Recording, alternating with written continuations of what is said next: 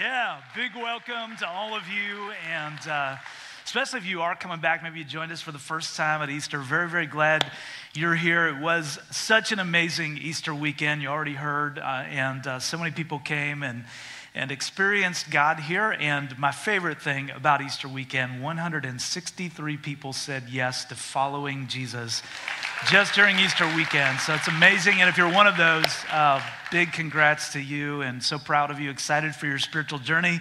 Very glad uh, that you're here today. And I want to say thank you to all of you for inviting, praying, serving, giving, leading into Easter weekend. I want to show some love to our Hockessin location today. Record Easter attendance at Hockessin. Middletown, more people joined the launch team for Middletown coming this fall. So, yeah, just across the board an amazing, amazing Easter. And I'm so proud of, of all of you guys for everything that you do just to set the stage for people's lives to be changed here. It's very cool what God is doing in the life of our church. And as you heard, we're just getting started because next weekend is baptism weekend. You're not going to want to miss that. It's always a very momentous weekend. I'm looking forward uh, to it. And last week, we started a series called good grief. And we're asking this question whatever our story, whatever our age, whatever our background, whatever our beliefs about God, uh, wherever we land with any of that, how do we find the good in the stuff in life, the circumstances, the situations we go through, the seasons we experience, the losses uh, we experience that don't feel very good at all? How do we find hope? In the midst of the hurt? That's the big question. And I think it's a question that a lot of us wrestle with again, whether we're students or young adults, midlife, older, wherever we are in our stage of life. We just, and especially it seems like over the past few years, we've just gone through some things.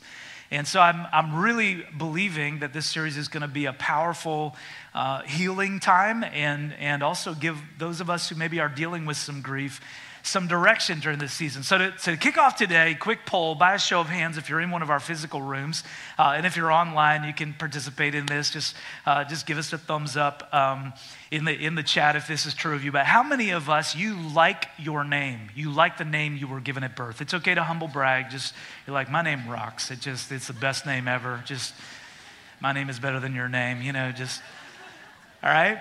Okay, so how many of us, uh, at some point in our life so far have maybe wished we could change our name. Just be honest, it's okay. Well, I'm not going to ask you to go into any detail, but just okay, it's okay. A few of us raising our hands, just like, I wish, you know, if your mom's with you, it's a little awkward, but you're like, I just really wish she hadn't named me that, okay? So, my wife Susie and I have two kids, and I, I shared a little bit uh, about our son's story last weekend. Uh, but we have a daughter as well, and before our daughter was born, I wanted to name her Calla, C A L L A. Uh, it's a very rare name, but it, I love the name. It means beauty. And uh, the year she was born, our daughter, only 22 babies in the United States were registered with that name. So I liked it because it was rare. I was like, I want to give you, give her this rare name. Uh, but I didn't get my way. I was outvoted by the person actually carrying that human in their womb. You know, that's kind of how that works. It's like she got a million votes, I got one, which I totally get. I totally understand. So I was outvoted, and we ended up naming our daughter Madeline. And it fits. She's a Maddie. It just fits. Like you just you meet her, you go, oh yeah, she's she's a Maddie. It fits. And by the way, she's she's daddy's girl.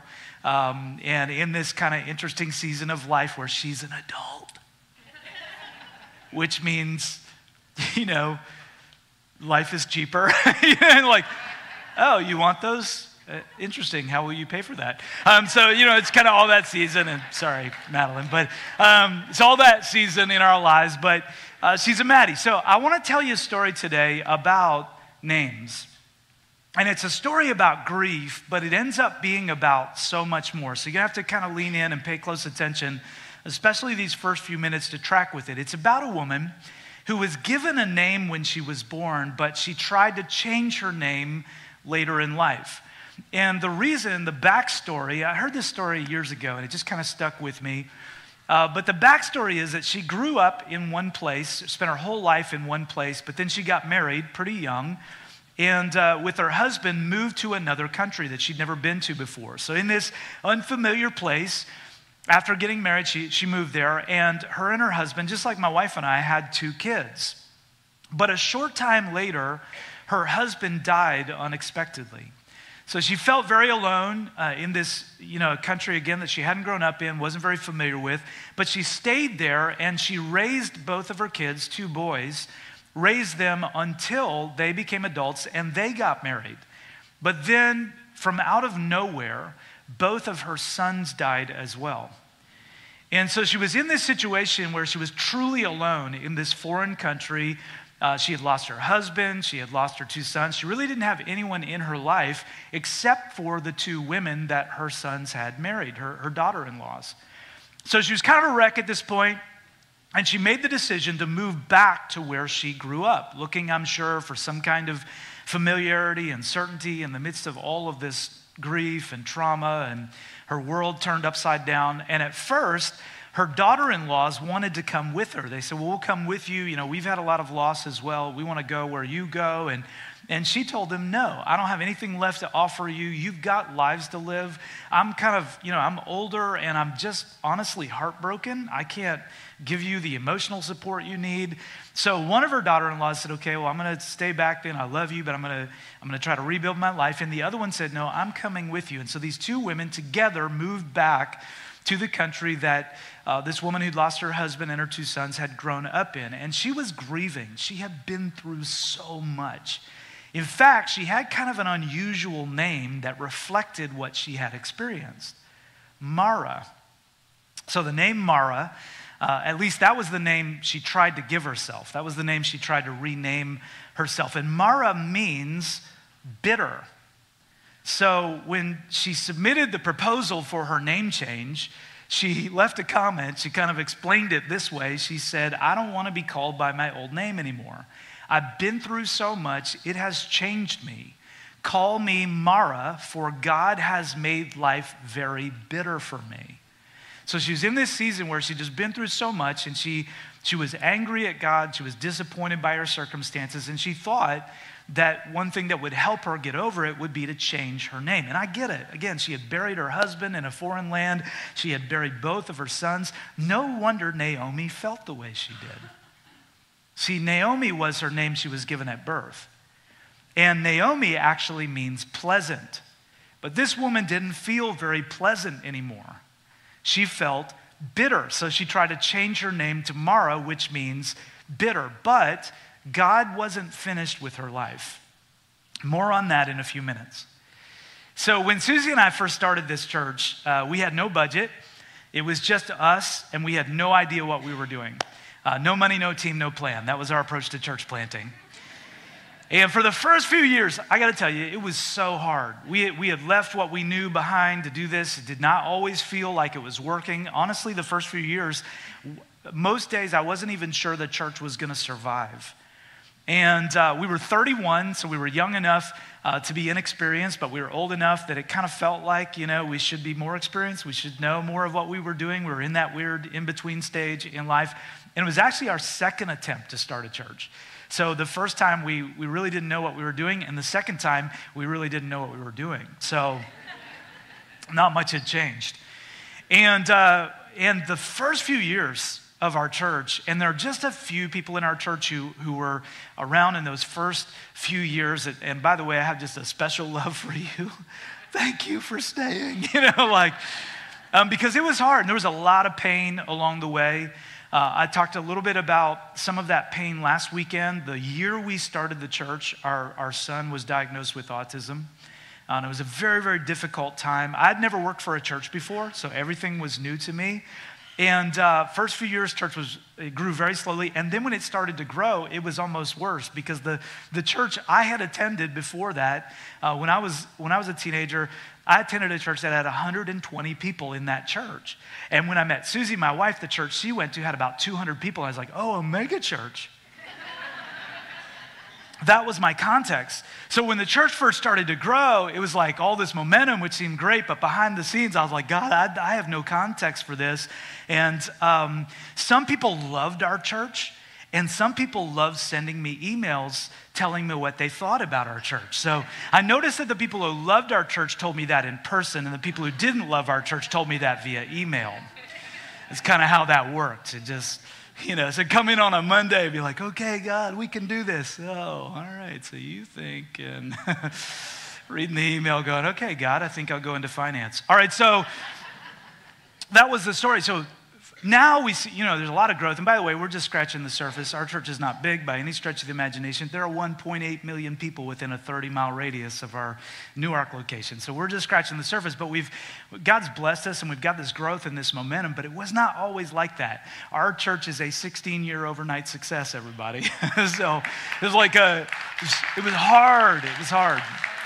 And can I tell you, and in the midst of all that, by the way, really one of the biggest issues was me. So I struggled with anxiety and uh, insecurity and perfectionism and workaholic tendencies and was always trying to prove something.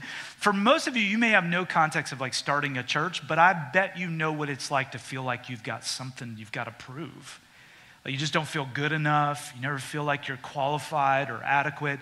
And there were times along the way when I wanted to change my name, not literally, but spiritually speaking. Don't call me blessed, call me broke. Call me bitter. Call me betrayed. Don't call me inspired. Call me inadequate. Call me insecure. Call me insufficient. I showed up to this full of passion, wanting to change the world. And again, you may not be able to relate it all to starting a church, but you probably had that in your life. You, you, I started dating the person. This is the one. They complete me. It's going to be perfect. Started this job like this is the dream job. You just haven't met the senior VP of marketing yet. You know, you like this is it. This is going to be it. You bought the house. You're like, I finally I own my own home. What could go wrong? You had kids, and you're like, we have kids now. We're people with kids. Life is, is just so fulfilling. So I showed up to this full of passion, wanting to change the world, but a lot of days I just felt empty and anxious, if I'm honest, more days than not. And I was like, God, is this ever going to work? And here's what I learned, and here's what I continue to learn I have permission to feel anxious sometimes. I have permission from God to feel insecure sometimes. I have permission from God to grieve my unmet expectations. And I had a lot of them in the beginning. I had so many moments with God where it's like, hey, God, I don't know if you've noticed, but I'm starting a church for you. You could show a little gratitude, God, like in attendance this Sunday. You could show a little, you could show a little gratitude. Is this okay? Are you okay if I just get this real? I'm just telling you. It's like, God, I'm doing, and here's what I learned I have permission to feel all those things. I just don't have permission to be bitter. I don't have permission to be bitter. Now, that's my story, so what's yours? Have you had a dream, a hope, a picture for your life, and then it felt like the rug got ripped out from under you? You thought one thing, one picture of your life was what was going to happen, and then you went through a loss, you, somebody left, somebody passed, you got the, the layoff notice or that hard conversation and you just grieved. Naomi felt that way. And her story's in the Bible. She's a person who thought what she had gone through meant that her life was essentially over. So she tried to change her name. We find this in the book of Ruth in the Old Testament of the Bible. Don't call me Naomi, she responded. Instead, call me Mara. So don't call me pleasant, that's what Naomi means. Call me bitter. That's what Mara means. For the Almighty has made life very bitter for me. I went away full, but the Lord has brought me home empty. Why call me Naomi? Call me, why call me pleasant anymore when the Lord has caused me to suffer and the Almighty has sent such tragedy upon me? And I wonder, wherever we land with spiritual things, wherever we are in our journey today, how many of us have felt that way? Like, I just am, I've been through so much. I'm a different person now. It's shaped me. I'll never really recover everything that I've lost. Don't call me Naomi anymore. Call me Mara. But you know what's fascinating? That is actually the only time the name Mara appears in the Bible. Think about that. All Naomi asked, she did not ask for a lot. She did not ask for $2 million. She did not ask that she would be able to travel back in time and do it over. She did not ask for any of those things. She just asked for one thing. She just wanted permission to change her name, her identity. and associate it more closely with her grief. She just wanted permission to spend the rest of her life grieving what she had lost, released from any obligation to keep her hopes up, to believe for better days, to anticipate that God wasn't finished. All she asked was that people, at least when they said her name, would have to acknowledge everything she had been through. She just wanted, whenever anyone had an interaction with her, for it to be clear hey, don't expect too much of me. I've suffered a lot. But no one ever calls her Mara after this. Why? Because she has permission to grieve. She just doesn't have permission to be bitter. You know, some of my hardest moments with God, some of my hardest moments with God are when He refuses to validate my victimhood. Even when it feels very valid. And I've had, I'm like, God, okay, God, you have been dismissive towards some of my earlier suffering, but this thing, I really am the victim here, God. And I really just, I need to just, I need to stay in this, in this place kind of indefinitely, Lord.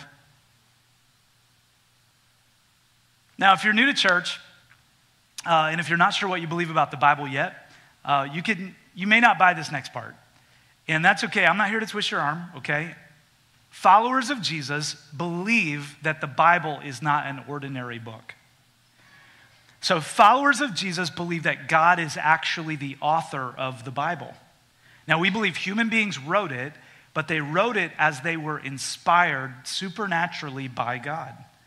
That the scriptures, the Bible, is not just a, it's not just a history book, it's not just a book full of wise sayings, it's actually inspired by God, all of it, which means we believe the Bible is useful to teach us what is true and not true, what is right and wrong.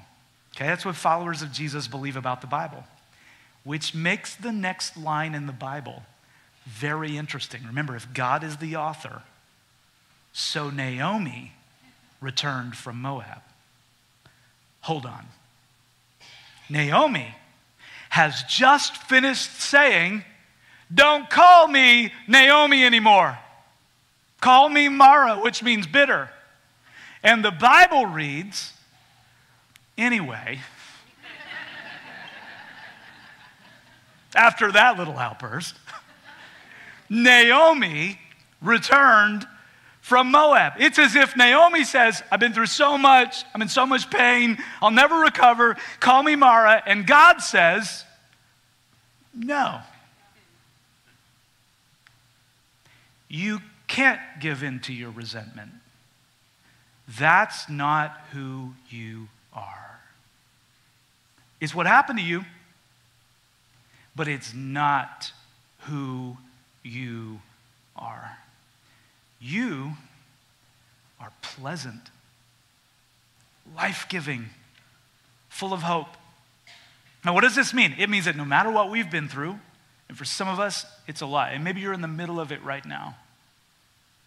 But no matter what we've been through, no matter what we've lost, no matter how hard things are for us, no matter how much it hurts, how betrayed we feel, how alone we feel, how discouraged we feel, we have God's permission to grieve. We can bring our pain to God. We don't have to sugarcoat it. We don't have to pretend we don't feel it. We can pour it out to God. We have God's permission to grieve. We just don't have God's permission to be bitter. Now, I know uh, that word permission might even mess with some of us. Some of us are going, hold on. Who is God to tell me I can't be bitter? If I want to be bitter, I will be bitter. You never met bitter. I will be so negative, you can't even imagine how negative. Who is God to tell me? And you know what? You're right. Chances are good God is not going to force us to be hopeful. He's not going to come down and be like, no, you're going to be, you're going to be life-giving. He's not going to do that. He just refuses to accept our name change request. He just won't let us tie our identity to anything other than who he says we are. He's really insistent about it. You say, well, why? Why is God so insistent about that? Because He doesn't see our stories the same way we do. We see our lives as the sum of everything that's happened to us or around us up until now. That's, and we can't see anything else. That's our limited perspective. God sees our lives as the sum of everything He has planned for us from beginning to end. So for God, our grief isn't the end. It can't be. It's part of the path toward what is good. All things work together for the good of those who love God and are called according to his purpose for them. All things. Now, please understand, that doesn't mean all things are good. Not all things are good. But all things for those who love God and are called according to his purpose for them work together for good. So in the moment, it's like, that is not good. But later in the storyline, you go, wow, what a good God. He took something that wasn't good and used it for my good. Only God can do that. And that's why he won't let us change our name. He won't let us detach from our story. So maybe you're in a season where you're going, call me Mara. I'm about to graduate in a few weeks and I have no idea what to do next, and I'm so anxious and so depressed. And call me Mara, the divorce was too much to get past. Call me Mara, my grandfather was all I had, and now he's gone. Call me Mara, the miscarriage changed me. Call me Mara, my kid won't talk to me, or my parents won't talk to each other, or my girlfriend walked out. Call me Mara because all I can see of my story is what hasn't happened the way I hoped. And I get it. I have been there. Those things are hard. Those things are real. We don't get past them quickly or easily. But God, lovingly, compassionately, but firmly, says, I hear your grief. I'm compassionate towards your pain, but I do not approve of your name change. God says, I'm still holding on to hope that you will not allow the trauma you have been through to be the identity you claim. I have more for you. I have good in store for you. I will not rename you bitter. I will not rename you empty or joyless or burned out. In fact, God says, sorry, not sorry. I call you pleasant, but I'm not pleasant right now. I know, but that's what I see.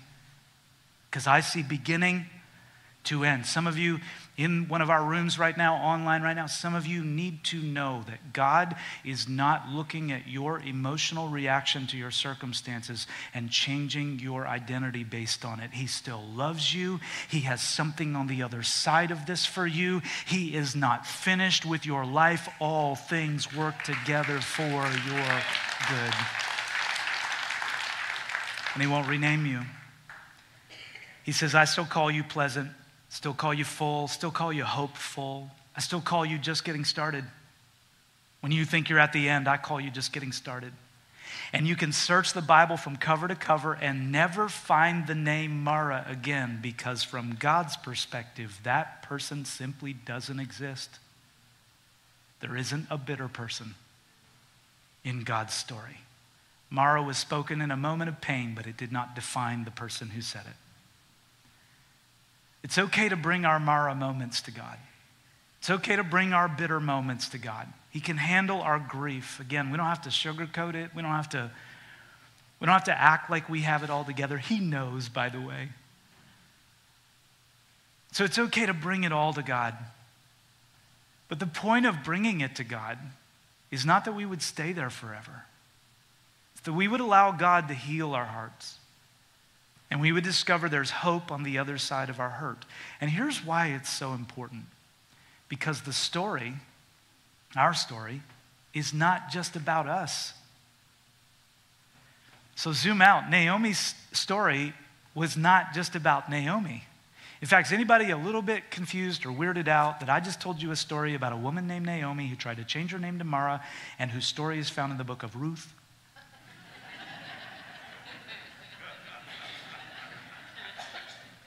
Says the story's not just about Naomi. The story is actually about Naomi's daughter in law, Ruth, who makes a decision to stay connected to Naomi in the midst of both of their pain and grief. And because of that, in her relationship with Naomi, and because Naomi does not become identified with her grief and keeps living her life and finds purpose again, Ruth meets a man named Boaz. And Ruth and Boaz get married, and it's a super cool story how they met. You've never heard of it before, I promise. It's the strangest way to meet. Go read the Bible, it's fascinating. But Ruth and Boaz, they connect, they get married, and then they have kids, and one of their kids has kids. And one of Ruth and Boaz's grandsons, his name is David, he becomes a king. One of his descendants is a man named Jesus. He's the reason we're all in the room today. That's why you can't give up on your life. That's why you can't throw in the towel because your story isn't just about you and God is doing something through you that could impact generations. You just don't know. You just don't know. You just don't know. And that's why you just don't have permission to be bitter because you don't know what God has for you next. Last weekend, we shared part of the story of an amazing woman in our church who has been through a lot, a lot of pain, like Naomi. And this weekend, I want to share the rest of her story. Take a look. My name's Louise Cummings, and I've been coming to the journey for a year and a half now. So I would say over the span of 10 years, I've lived through many major uh, life circumstances marriage, divorce, death. Uh, you know, you're moving, you're changing a job. And I pretty much hit most of them in one decade, um, unfortunately. My daughter's um, father, he died um, July of 2011. We buried him on August 1st, and August 5th of that year, I found out I was pregnant. So it was just a lot going on. And, you know, how are you going to manage all of that? About a year later, I met a man named Stephen Ballard. Um, who became my husband in 2015. I loved Stephen and we had a great relationship, and he was the only dad that my daughter knew in the physical sense. So, November 15, 2015, we got married. Um, my daughter really loved him. I loved him. as a great part of our family. In 2017, um, he was killed in the line of duty. He was a Delaware state trooper and he was killed at the Wawa in Bear on Route 40. So I think pretty much everybody in Delaware, you know, knows and remembers that day. So 2011, Butch died. 2012, I had Abigail. 2013, I met Stephen. 2014, he proposed. 2015, we got married. 2016, we moved into our house. In 2017, he was killed in the line of duty. What does that look like when somebody sees you and they're like, oh, you know, I wish I had faith like you, or I wish I was as strong as you are, but it doesn't make it easy. Having tremendous faith does not mean oh, that's great. You have such faith in God and God's going to take care of everything. It's no, you have tremendous faith because life is hard and you know that you're going to go through pain. Jesus went through pain. But having tremendous faith just means that He's with you through all of it. So, but it's still really hard. I find a lot of people, when things get compounded, then they get angry at God. I've often been asked, like, am I angry at the person that killed my husband? Um, I've actually met his mother. And, and for me that day, well, I lost my husband, she also lost her son. He did a very bad thing, but he was killed as well that day, and she didn't ask for that. You know, for me, it's just like a lot of prayer and a lot of asking God why, not because I'm angry or to question him, but to understand like what's next. It's for a reason. So show me what you have for me to do, you know, to come out of this. And that's what I would often explain to my daughter. We go through things, not that God has intended for us to endure harm and pain forever, but because He's preparing us for something else. If we were never prepared, if we didn't have hardships, how would you then be empathetic to other people? Seeing Jesus really sitting, like going to the cross. And it wasn't until He went through that pain and He died on the cross that our sins were forgiven. So if you don't lean into the pain, you can't move forward. I don't feel like anyone ever completely heals. Talking to other people is really helpful, even if it's just one or two people, because it makes you feel like you're not alone. With grief being like a puzzle, um, it is. There's so many pieces, and it's almost like trying to get, you know, a square peg in a circle, like just something that doesn't fit. And you're like, I need this puzzle to come together. And once it does, it's perfect. Faith is the key, you know, to making sure that it will all come back together. When you experience trauma and grief and loss, there are pieces that get removed and get moved around. So it's not the same picture, it's the same life that you have, just in a different way. A lot of times when you have compounded grief, you know, and loss like I do, it's like, why? Why, why, why, why, why? Why does this keep happening to me? Sometimes the why is really not important. The why of what's next, you know, is most important. Know that God has made you uniquely to be who you are. He has a purpose for your life. So be happy for other people. Rejoice with them in their happiness and comfort them in their sadness, but understand that God isn't doing anything to you. He's really using things to prepare you for what He has next, which is something that we can't even imagine. Isn't that amazing? So proud of Louise. So, when we're dealing with unmet expectations and grief and loss, how do we find the strength to move forward like Louise? I want to share as we get ready to wrap up four very simple steps how to move forward in the midst of our hurt. And the first one is accept yesterday's no so you can experience tomorrow's yes. So maybe for some of us today, maybe for you, there's a place of making peace with something you've experienced or something that you're even going through right now that you can't control. And you can't, you couldn't change it if you tried. Just some circumstances beyond your control. Accept that life has handed you a no so that you can move forward into the yes that God has for you. And one of the ways you can do that is just continue to be a part of this. Come back next weekend. Lean in during this series Keep seeing what God wants to do in your life and recognize that even though you've been through a no, that God still has some yeses in store. Here's the second one go public with your faith. So, next weekend, as you heard, we're celebrating baptism together. And if you're new to what that is, baptism is simply a public step of acknowledging what God has done inside of us and who Jesus is to us now. It's saying, I'm with Jesus. I've been forgiven of my past. I'm stepping toward the future that God has for me. It's a powerful celebration. And if you haven't put your faith in Jesus yet, I encourage you to do that if God's been drawing you to Him.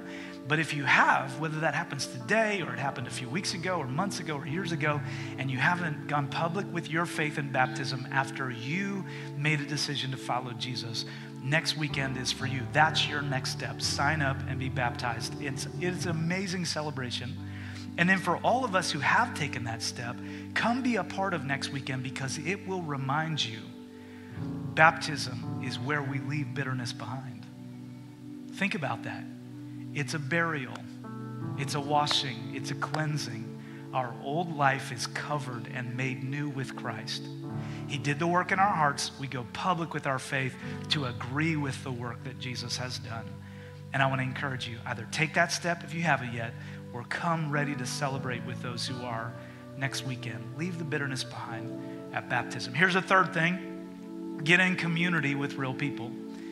So, a big part of Naomi's story when her grief seemed overwhelming was her relationship with Ruth, that connection. Naomi stayed with Ruth, Ruth stayed with Naomi, and because of that, there was strength in their lives because they had each other. They had God, but they had each other that God could work through.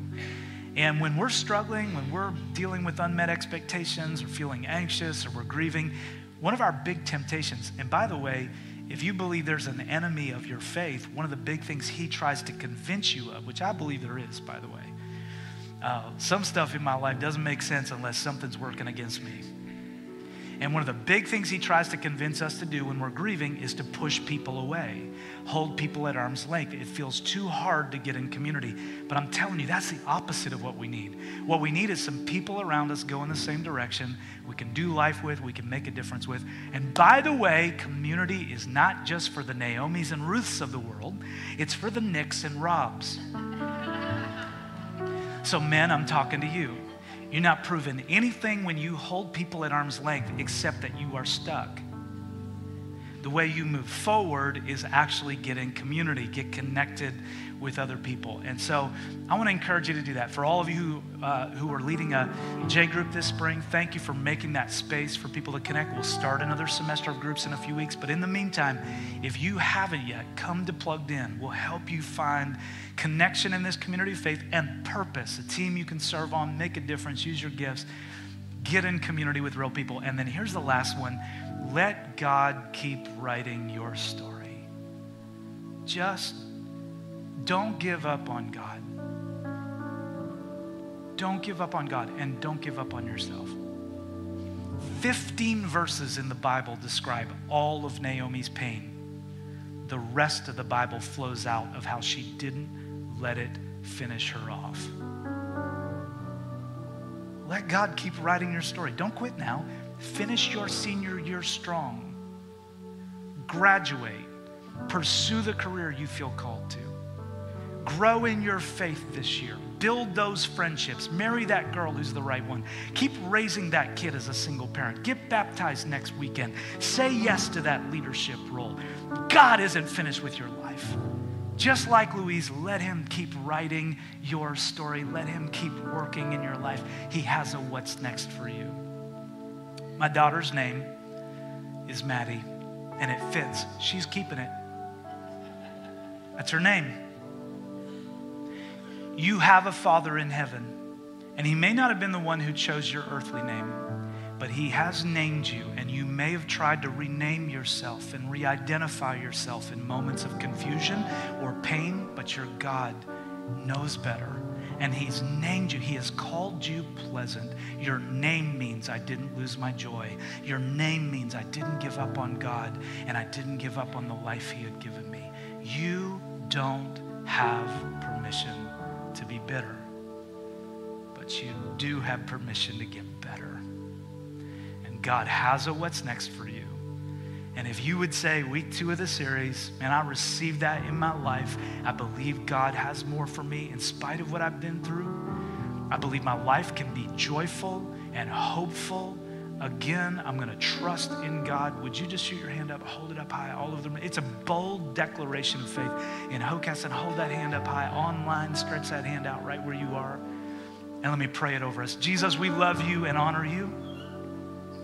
You have been good to us, even when the things we've been through have not felt good at all. You are the hope in the midst of our hurt. And we cling to you today. We run to you today. We trust in you today. We recognize, God, that we do not have your permission to be bitter, but we do have your permission to get better. Strengthen and heal us and give us eyes to see what you see, we pray. In Jesus' name.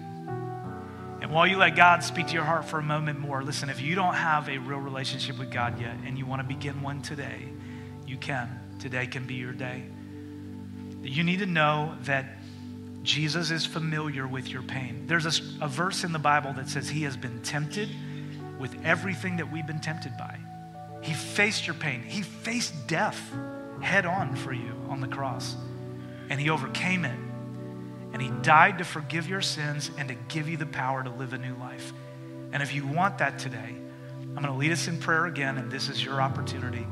This is your moment to say yes to following Jesus. I want everyone to join me again. All of our locations, just open your heart up big to God. And if that's you, you want to begin following Jesus right where you are, whisper out a prayer of faith, something like this Jesus, today I surrender my life to you. I believe that you died to forgive my sins and that you rose again. I need you to heal my life. So I turn it all over to you. I believe in you. Give me the power to live for you. And if that's you, while everyone around you stays focused on God, if you would say, Count me in, I'm praying that prayer today. I'm taking that step, putting my faith in Jesus. Would you lift your hand so I can see it? Just hold it up Yeah, it's amazing. In Hockessin, hold that hand up high. Here in Newark, hold it up high. Yes. Yeah, it's incredible. Thank God. Online, you can type the word faith in the comments, whatever platform you're on. Let us know you took that step. Make sure you share that on a Connect card before you leave today. But for right now, Journey, would you help me? Come on, let's give Jesus all the praise. Can we do that together?